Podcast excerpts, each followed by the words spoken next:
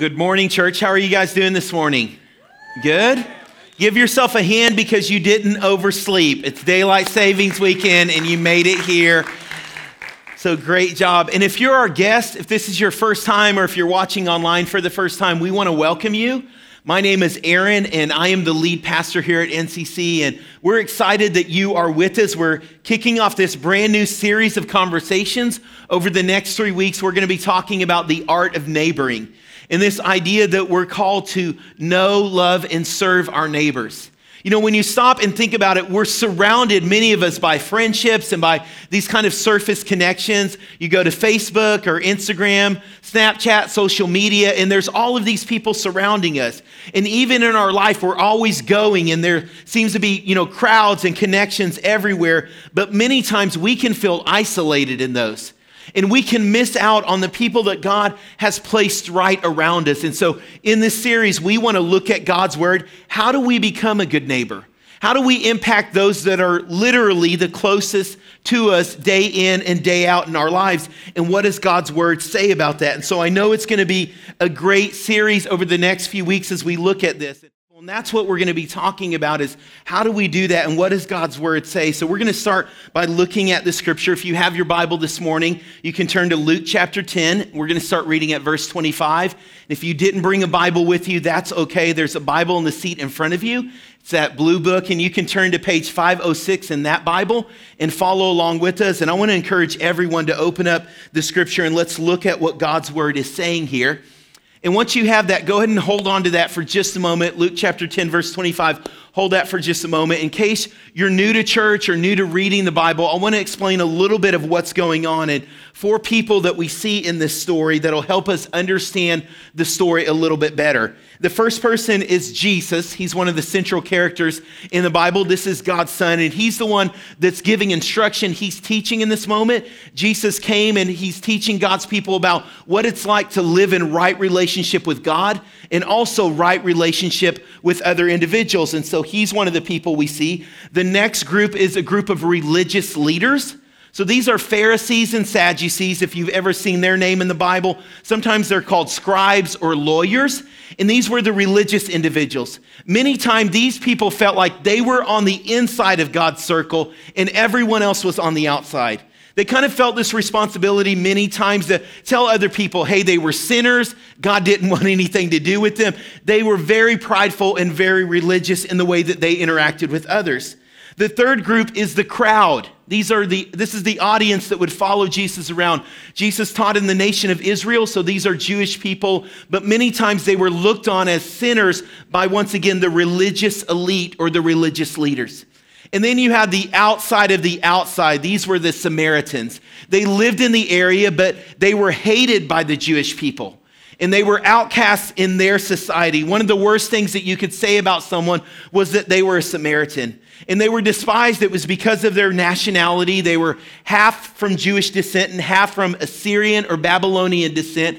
And because of that, those that were strictly Jewish, that were um, from the lineage of, of David and Abraham, this Jewish descendants, they despised other people that were not like them. And so they hated them. And we're going to see that kind of play out in the story here that we're going to read. And so this is where the conversation, we pick it up. In Luke chapter 10, verse 25, this is what it says. And behold, a lawyer, a religious person, stood up to put Jesus to the test. And he said, Teacher, what shall I do to inherit eternal life? And Jesus said to him, What is written in the law? How do you read it? And he said, You shall love the Lord your God with all your heart, with all your soul, with all your strength, with all your mind, and your neighbor as yourself. And Jesus said to him, You have answered correctly. Do this and you will live. Do this and you will live. But the lawyer, desiring to justify himself, said to Jesus, And who is my neighbor? And Jesus replied, A man was going down the road from Jerusalem or from Jerusalem to Jericho, and he fell among robbers. And they stripped him and beat him and departed, leaving him half dead. Now, by chance, a priest was going down that road, and when he saw him, he passed by on the other side. And likewise, a Levite, he came and he passed by on the other side. But a Samaritan, as he journeyed, came, and when he was there, he saw him and had compassion. And he went to him and bound up his wounds, pouring oil and wine over him. And then he set him on his animal and brought him to an inn to take care of him. And the next day he took out two denarii and he gave them to the innkeeper, saying, Take care of him, and whatever more you spend, I will repay you when I come back. Jesus said, Which of these three do you think proved to be a neighbor to the man who fell among robbers? The lawyer answered, The one who showed him mercy. Jesus said, You go and do likewise. You go and do likewise. What's going on in this story that we find out here in the Bible? Well, even if you've not been around church for a while, you may have heard the term Good Samaritan. You may even be familiar with this story. It's a pretty well known story of this kind man who's going along the road and he sees someone who's hurt and who's beaten and he stops and he assists them. But this story actually begins, and where we want to start is a few verses before the story of the Good Samaritan. And what takes place is there's this religious individual, this lawyer who stands up while Jesus is teaching in a setting like this. He just stands up in the midst of the crowd and he says, Jesus, what do I have to do to inherit eternal life? That seems like a really good question. It seems like kind of a spiritual question, like this man wants to know more about God. And so he stands up and he asks, asks this question.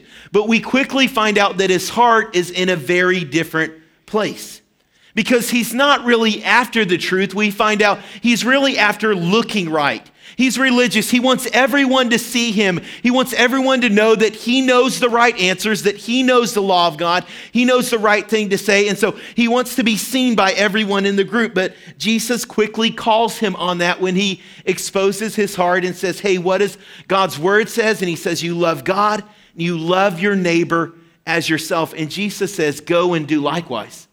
Hey, you need to go and do that. What you've just said, begin to live that out. The religious person knew he wasn't doing that. He told everyone around him how they were on the outside. He wasn't interacting with the people that he was standing up in the midst of the crowd with.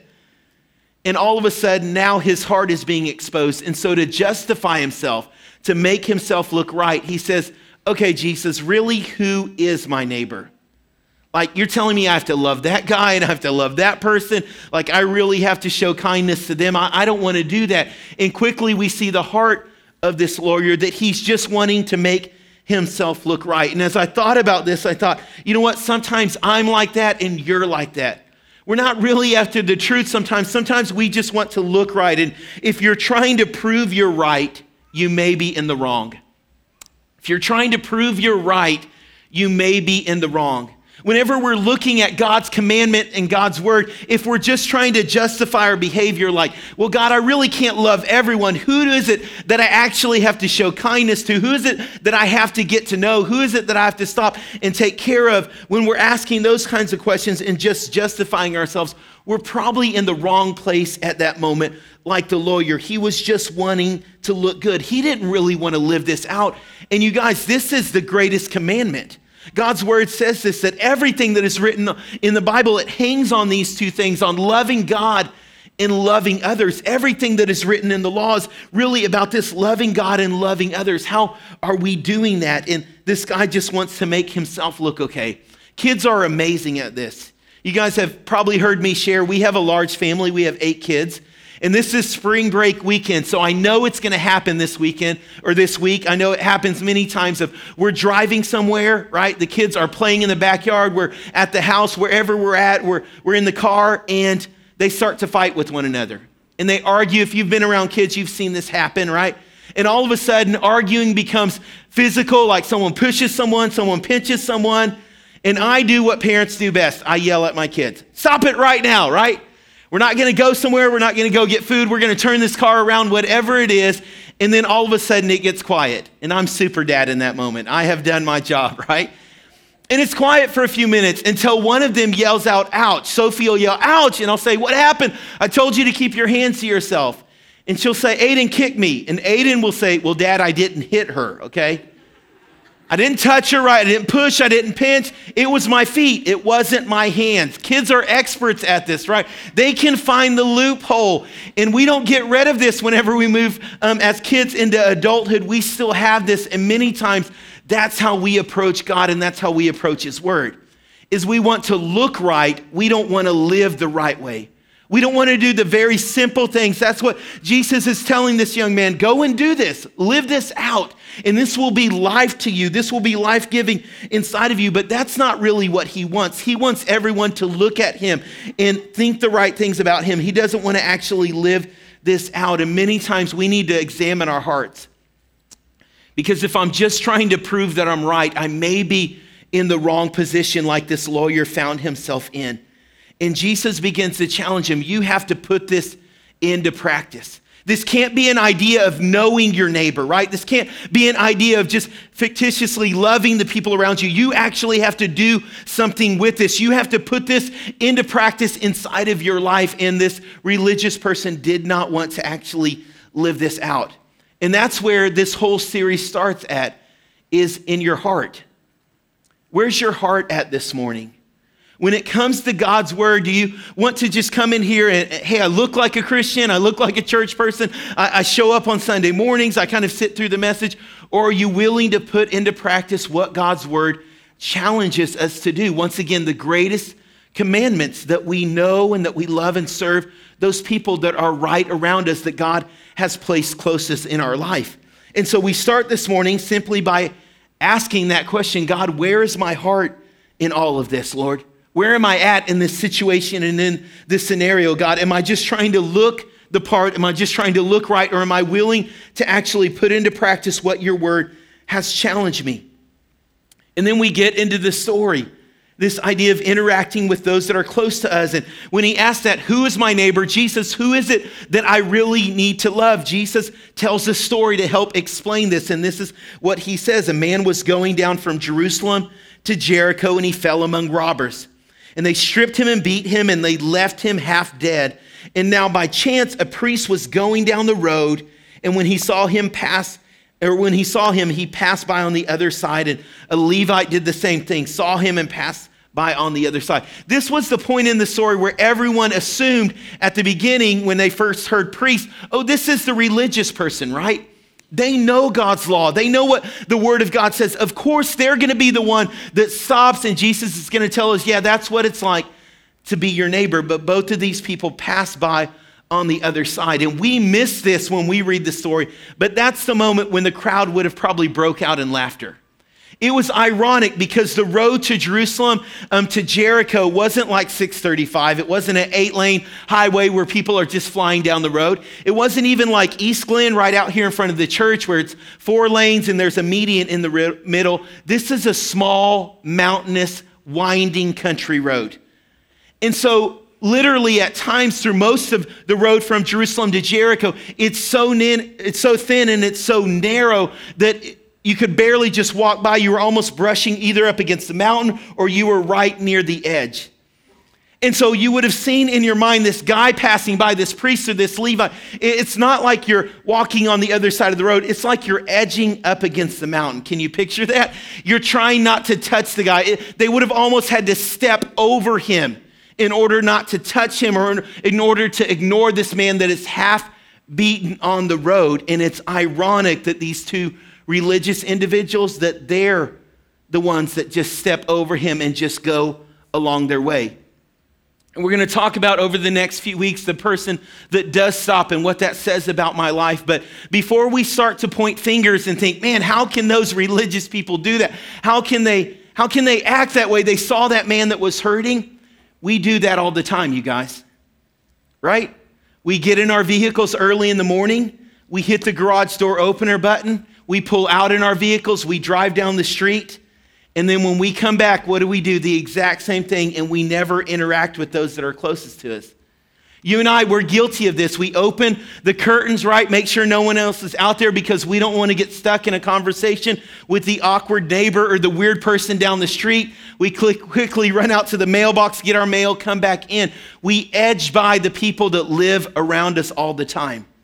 Now, you're probably not going to see a half dead person laying on your road. If you live in a bad neighborhood, maybe you will. But for most of us, that's not our story. That's not what happens.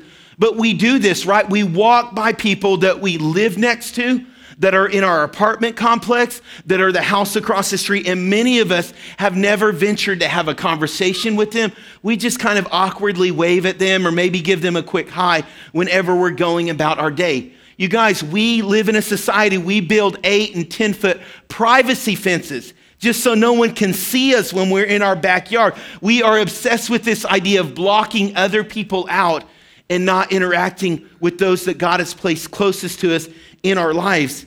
And that's where this man was. And Jesus is looking at him, trying to expose the heart issue in this story is hey, do you really want to know what life is? Do you really believe what you're saying that eternal life, that God's word says to love your neighbor? Because if you do, then you should go and do something about that. You should interact with the people that are right there. And he uses kind of this extreme, these religious people that are almost walking over this dead man to get the point of cross of, hey, your neighbor is the person that's right there by you. You guys, it's the person that's right there on your street. It's the individuals that live close to you and we're good at making excuses. The Levite, the priest, probably had a lot of excuses. If they were to touch a person that was bleeding, it was considered unclean. And if they were going to the temple of God, then they were going to become unclean. They couldn't do a lot of the things that they were supposed to do. They had a lot of excuses. We make a lot of excuses. Well, Pastor Aaron, I watch the news. And I know that person is a drug dealer in that house down the street. There's always cars pulling up. It's kind of scary. I don't know what's going to happen if I walk up and knock on their door. Are they going to try to sell me weed? I don't know what's going to take place, right? And so we make these excuses. What if they're a weirdo? What if they're awkward, right? What if I just want to talk to them for five minutes and they suck me into a two hour conversation, you know, about everything in their life? Like we make all of these excuses to not do what God's word says. I was reading this book this week about the art of neighboring, and it was talking about how we've lost this in America over the past few decades. We don't do this as well as we used to. And it told the story of a group of about 20 pastors in Denver, Colorado, and they invited the mayor to this luncheon that they were having. And over the course of about an hour, an hour and a half, they were talking to the mayor and they said, Hey, we want you to help us identify what are some of the problems. And they identified alcohol and drug abuse. They identified at risk kids that were at risk from dropping out of school, the elderly that were shut into their homes and didn't have resources. And at the end, one of the pastors stood up and he said, Hey, um, Mr. Mayor, what do you think we could do? We've got a lot of churches here, there's a lot of influential people in the room. What's the biggest thing that we could do to make a difference in our city. And the mayor looked at them and said, I wonder if you guys could challenge your church just to be a community of good neighbors. Not to give to some government program, not some other kind of initiative that we need. Could we all just choose to be good neighbors? And when the mayor left, one of the pastors that was heading it up said, You guys, I'm so ashamed because it took some outside person to remind us hey, what if we did what the Bible said? He's like, it took the leader of our city. We've got this whole room of pastors, and yet it took someone on the outside to remind us, yeah, this is one of the greatest things that God's word says. And what if we just started following the Bible? What if we just started by obeying the simple truth of God's word and what it commands us to do? To know and to love and to serve those that are right around us. What if we simply practice this? And he said, How are we missing this as the church? So many times we want this big kind of show, we want this big effort when really it's as simple as getting outside of our house, getting outside of our comfort zone, maybe going across the street, going across the walkway there in your apartment and knocking on the door and introducing yourself. What if we begin to just actually live out what God's word is challenging us to do and what He's calling us to. See, it's easy to make all those excuses. It's easy to try to justify ourselves. It's easy to try to make ourselves look right. The question is will you actually obey what God's word says? Will you do this and begin to live out and see the impact that happens when we know those that God has placed right around us? And so we're challenging each other that we want to do this this week. Some of you may know those, and some of you, you may not know your neighbor at all, but what I want to challenge you to do is that we would simply do what God's word says, that we would go and do likewise. And we're going to start by this simple act of just getting to know the people that God has placed right around us in our neighborhood. And by doing that, here's what's going to happen is I'm challenging you to do that. We've heard from God's word, right? And so you're going to walk out of this place and think, yeah, that makes sense. We should do that. This is what God's word says. We're going to do that this week. And then you're going to get home from work and you're going to be tired and the kids are going to be going crazy, right? And you're going to think, I don't have time to do this. And God's Spirit's going to remind you, hey, you're called to know your neighbor. And you're going to want to freeze. I can't do it. It's going to be too weird. It's going to be awkward. I don't know what to say. So we're going to take all of that away because we're going to practice that in this room this morning, okay? We're going to make this super safe in this room. We've done this from time to time, but we want to get kind of the jitters. We want to get it out, okay? And so we've got some conversation pieces that we're going to have you have right here in this room. So, in a moment, I'm going to ask you to get up, not to just turn to the person you came with, right? And to go meet someone maybe new that you don't know, or maybe you just know their name, and you're going to introduce yourself. Hi, I'm your neighbor, and I usually sit over there. Don't do that this week whenever you walk across the street. That's going to sound weird, okay? But you can do that this morning. Hi, I'm your neighbor. I, I sit over there. I usually sit in the front of the back and ask them their name. And then ask them what they do. Are they a stay at home parent? Are they retired? Do they work a job? Are they a student? Just ask them a little bit about themselves. Um, you can ask them how long they've lived here, if they grew up in the area, if they moved from somewhere else. Let me tell you this week, don't make it creepy. Don't ask, do you live here alone? Do you have a security system? That's going to be way weird, okay? So we're not going to do that. We're not going to do it this morning. We're not going to do it this week. And then you're going to create a question to show them you've listened. So if someone says, Well, I grew up in Alaska, ask them, Did you wrestle a polar bear? What have you ever done, right? So just make it creative on your own. You come up with the question. Okay, we want to do this. This is a safe place. This is super easy. And you guys, we don't want to be a church that just hears God's word and then we don't do anything with it. We want to practice this. And so we're going to do that this morning. So I'm going to ask you to go ahead and stand to your feet. Okay? This is a safe place. Go ahead and stand up. And we're going to take about four minutes. We're going to put a timer up there, two minutes each. Just look at someone across the room right now. Find that person, maybe someone you don't know that well. Move out of your seats and have a conversation. Those questions are up on the screen. I always know when we do this, once I get you talking, it's so hard to get you to stop again.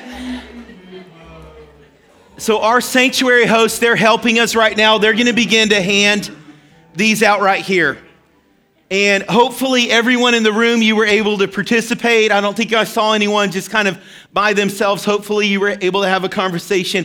And it can be as simple as that. You can take those exact same things that we had up there just introducing yourself, asking someone what they do, um, what their occupation is like, how long they've lived there, and just having a simple conversation. That's what we want you to do this week. Once again, we don't want to just hear God's word, we want to put this into practice. And so, this is a simple map of your neighborhood. I know your neighborhood may not look like this. You may live in an apartment complex or something, but we want you to fill this out. You're right here in the center, okay? So that's a free, that's an easy one. You know who that person is. You write your name there, okay? And if that's where you have to start, that's totally fine. That may be the only person you know. But by the end of this week, we want you to take this and however you need to turn it sideways or be like, I live on the corner there. We want you to fill in as many of these as you can, your neighbors that are around you.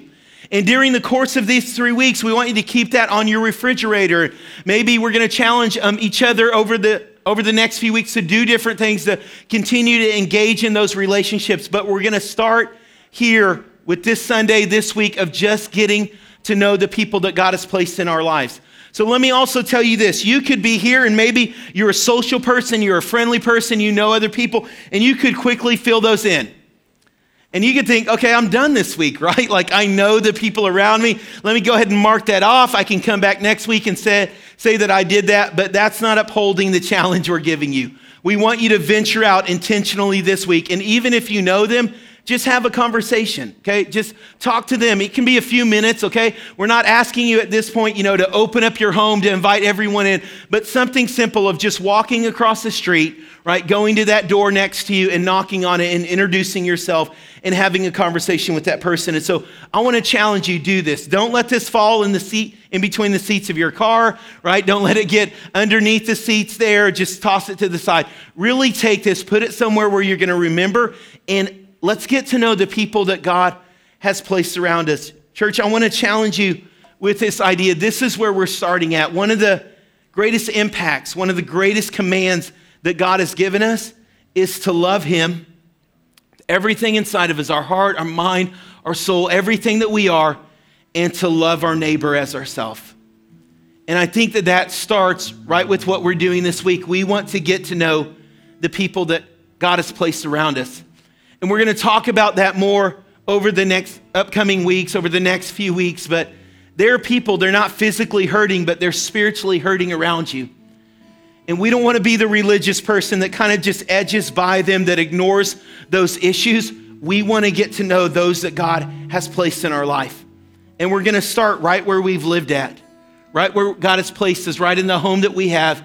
And we're going to introduce ourselves and we're going to have conversations with those that are around us.